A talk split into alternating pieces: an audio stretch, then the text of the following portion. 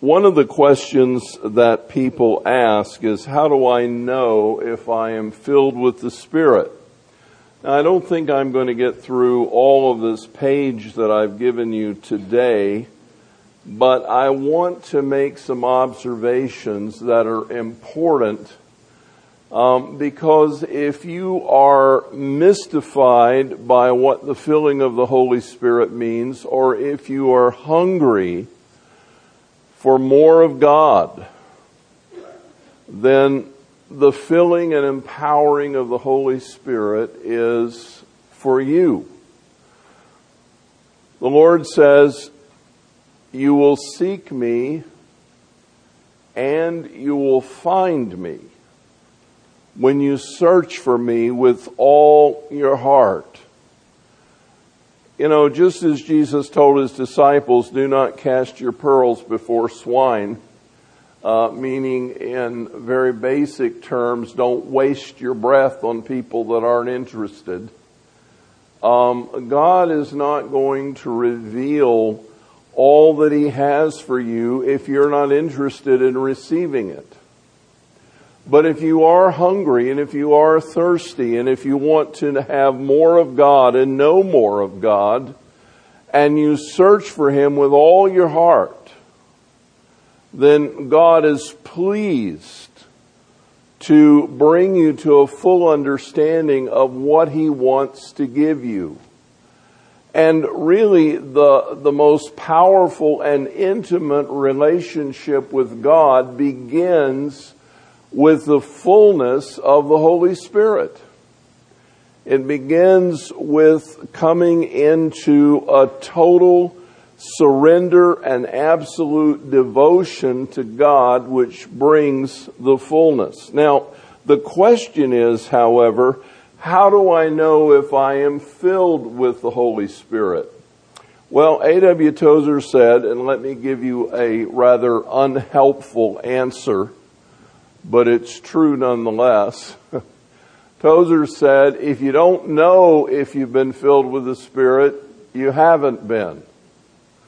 Uh, his point was that when you are full of the Holy Spirit, you will know that he is present in power in your life.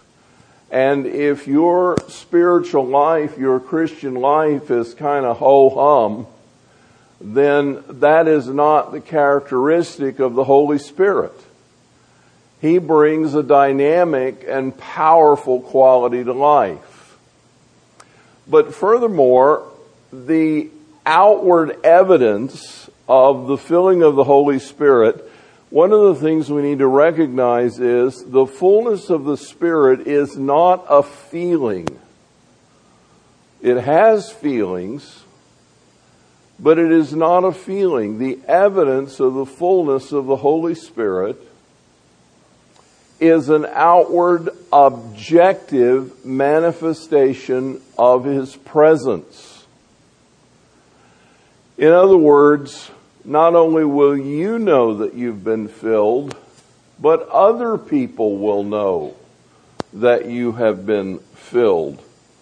Um, I want to jump down to this italicized portion about in the middle, maybe the beginning of the second half of the page, that there are three terms that are applied to our experience and relationship to, with the Holy Spirit. One of them is indwelling, another is baptism, and a third is filling.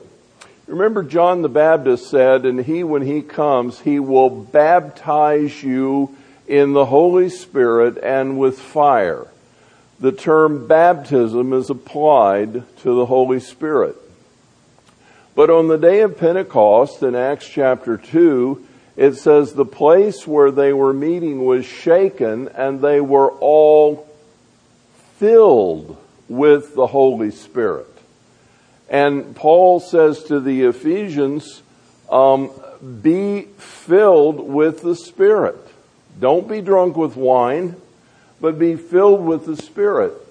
He's not making a commentary there on temperance, But what he's saying is that alcohol influences your behavior. It has an impact on your life. And just as alcohol influences your life, be filled with the Spirit. Let Him influence your life.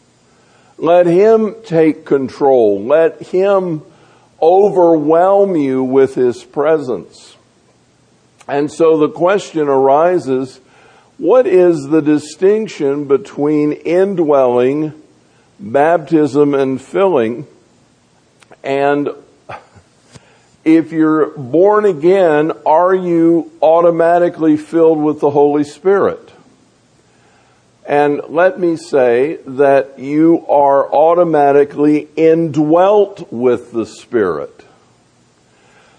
The Holy Spirit is the agents, agent of the new birth. He is the one that causes you to be born again, as He brings the Godhead into your person, and you, as the living temple of God, the Shekinah glory of the presence of the Holy Spirit comes into us. The Scripture says, if we do not have the Holy Spirit, we are none of His.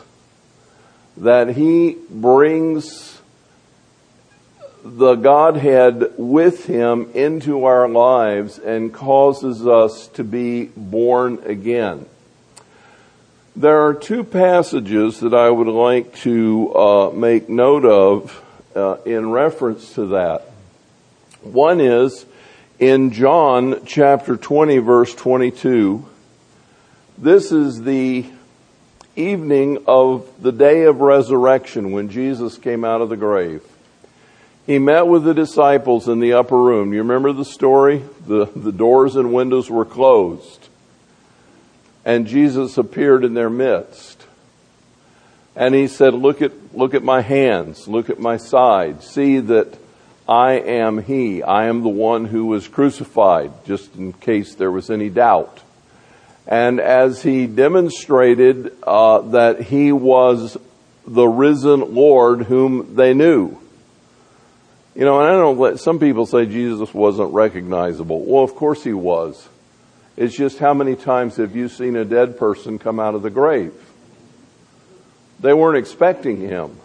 And so He said to them, here I am. And He breathed on them and said, receive the Holy Spirit.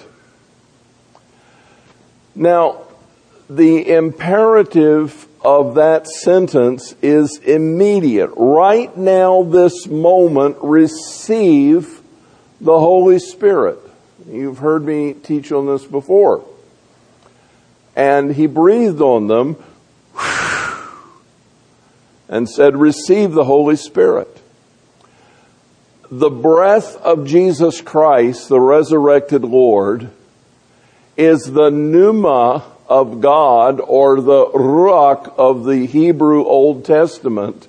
It is the breath of God, and God breathed into Adam the breath of life, and he became a living soul.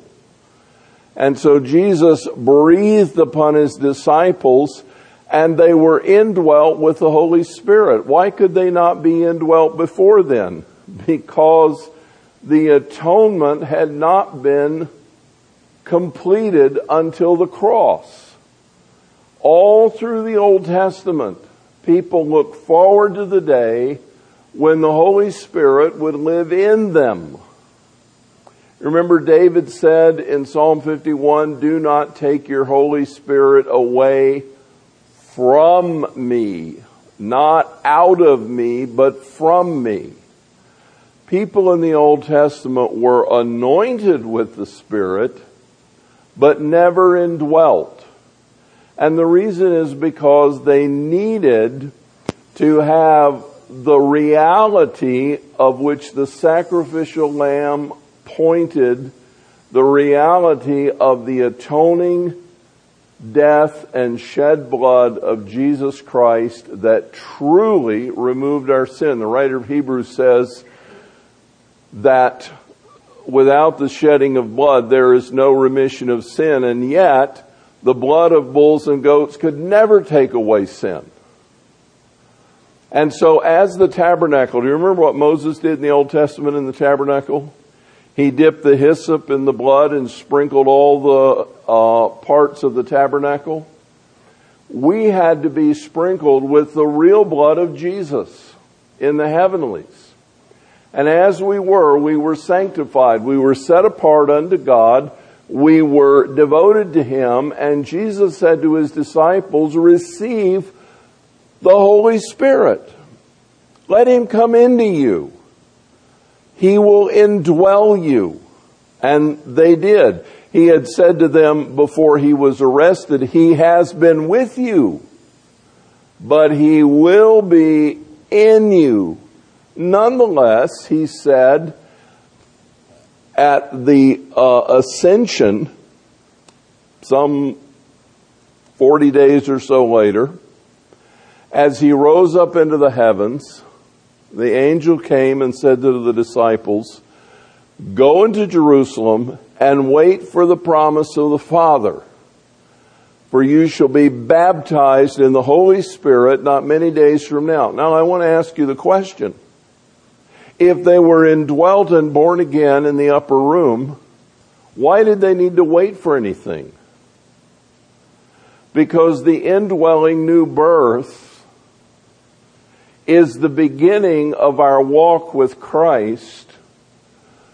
But the outpouring power of the Holy Spirit, bringing holiness and empowering us to accomplish the work of God, that is the full baptism and blessing of the Holy Spirit. That is the thing that takes us into the rest of God.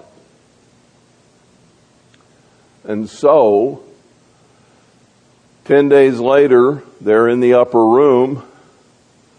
And the Scripture says the place where they were was shaken, and they were all filled with the Holy Spirit.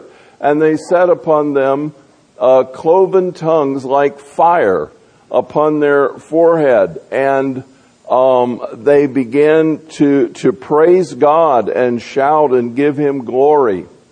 And they began to speak with languages they had never learned that were understood by all of the visitors to Jerusalem.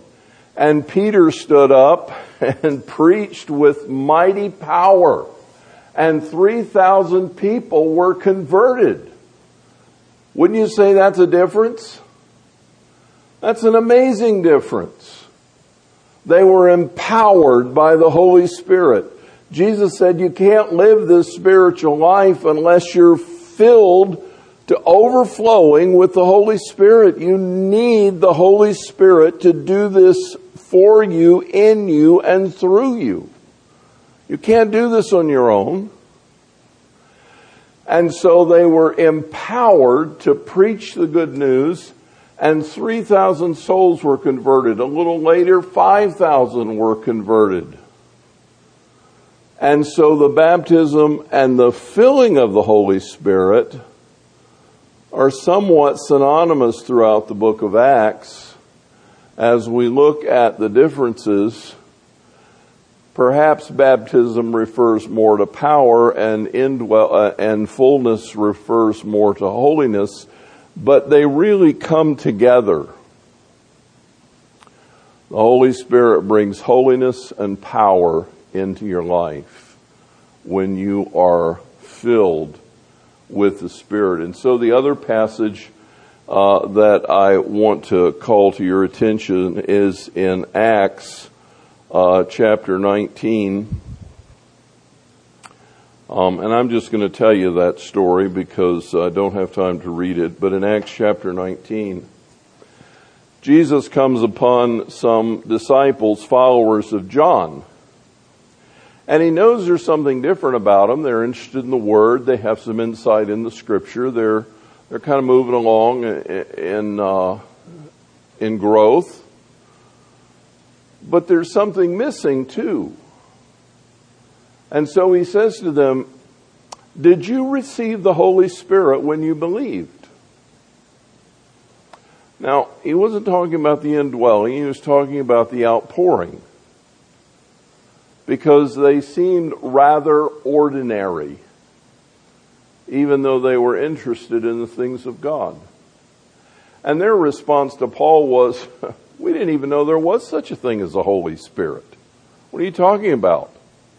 And so Paul explained to them the ministry and the work of the Holy Spirit. Now, notice his first question. Did you receive the Holy Spirit when you believed? Do you see a distinction there? Here's new birth. Here's outpouring of the Spirit. Did you get this when you got this? Two different things. And they said no. And so he explained to them the message of salvation through Jesus Christ. And then he says, Luke, writing the book of Acts, says, they were baptized in the name of Jesus. Why? Because they were born again. They had received Jesus Christ as their personal Savior. The Holy Spirit had come into them. They were now invested with the pledge of God's promise that they would be fully redeemed. That's what Paul means in Ephesians one, thirteen, fourteen when he says, you receive the pledge of God's promise or the earnest of his salvation. Then the scripture says they laid hands on them and they received the Holy Spirit, were baptized in the Spirit, and in this case they spoke in tongues. Now, not every time in Acts that someone receives the baptism of the Holy Spirit do they speak in tongues. And, uh, oh my. Are you with me? You got a, you got a few more minutes? Okay. Because signs and wonders are not the proof of the baptism of the Holy Spirit. Why do I say that? Because guess who can duplicate signs and wonders? In fact, the scripture says, Paul says to the Corinthians, no one speaking by the Spirit of God says Jesus Christ is accursed. Well, what's going on there? I was very, very hungry for the outpouring of the Holy Spirit in my college years. And I was so hungry that I was reading everything I could get my hands on. And I had been persuaded at that time, when I received the Holy Spirit, I would speak in tongues. And so, one day, I was praying and asking God to fill me and baptize me in the Spirit, and I began to speak in tongues. And I thought, wow, I got it. I got the blessing. Well, rather strange thing occurred. Along with that, in my devotions came some very bizarre things. Things started moving around in the house when I was praying. Fear would come over me when I was praying. And I thought, this doesn't seem like God. And so I went to a couple professors of mine and I said, I, I need you to test this spirit I've got of tongues because something's wrong here. And they uh, did the scriptural test. In prayer, are you confessing Jesus Christ has come in the flesh? Is he your Lord and Master? Do you love the Lord Jesus Christ? And and I began speaking in this tongue.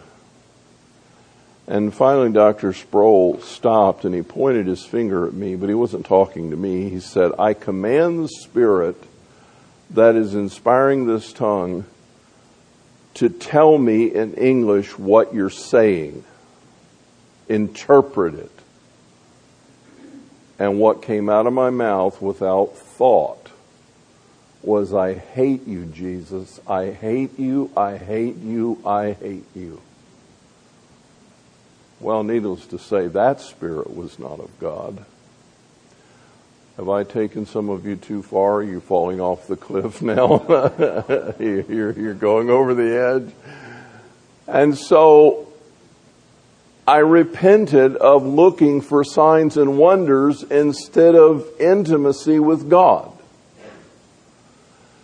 And I came back to a pursuit of the presence of God in my life. I won't tell you that a few months down the road, well, I will tell you because I'm about to tell you, but a few months down the road, um, I was having my devotions and I began to pray in tongues and I thought, oh no. So I went to my pastor at the time and I said, would you help me with this? And we prayed together. And what the Lord revealed was, I don't want you to be afraid of what I do. So don't be afraid of this. And as soon as I came to peace with that, it went away, and I, I haven't since, and that's been almost forty years. In fact, it's been over forty years. So you can make of that whatever you want to make of it. Um, but what I'm trying to put across is this. Signs and wonders can be duplicated by the enemy. Do you know who one of the most charismatic preachers of the nineteen thirties and forties was? Adolf Hitler. He was a powerful, charismatic speaker. He mesmerized Germany and drew them to his ideology because he had a gift. But it wasn't from God. In fact, he did his best to annihilate God's people. So what are the signs of the Holy Spirit that the devil cannot duplicate? Well, they're in Galatians five twenty-two. I'm kind of saving these for, for Michael for future opportunities to speak on each one of them. But love, joy, peace, patience, kindness, goodness, faithfulness, gentleness, self-control. This is the evidence that you have been filled with the Spirit. And it's not an internal feeling, it's an external behavior. Are you patient? Are you kind? Are you good? Are you gentle? Do you have and manifest peace? Are you filled with joy? Do you love other people? Do you love them and put them above yourself? Are you faithful and committed and keep your word? Do you have self-control? This is the proof that you've been filled with the Spirit. Not tongues and interpretation of tongues, not words of knowledge and, and wisdom and discerning of spirits, not teaching and prophecy. All of those things the Holy Spirit does, but the proof that He's in charge are these nine fruit that, notice they grow in the same tree, so I changed the, the uh, singular, the plural to singular. These nine fruit that grow in your life when the Holy Spirit is in charge. Well, there's a lot more that could be said. There's a lot of notes. You can study that this week. I'll come back to this next week, and I'll dive into the second question. But uh, essentially, um, we you've got plenty to think about, don't you? Um, as you go today, let me ask you, do you hunger for God? Do you search for Him with all your heart? Are you yearning for the fullness of His presence? Do you long to be filled with His Spirit? I've been on a long journey, It started back almost um, fifty years ago when I was about seventeen, and I've been on a long journey.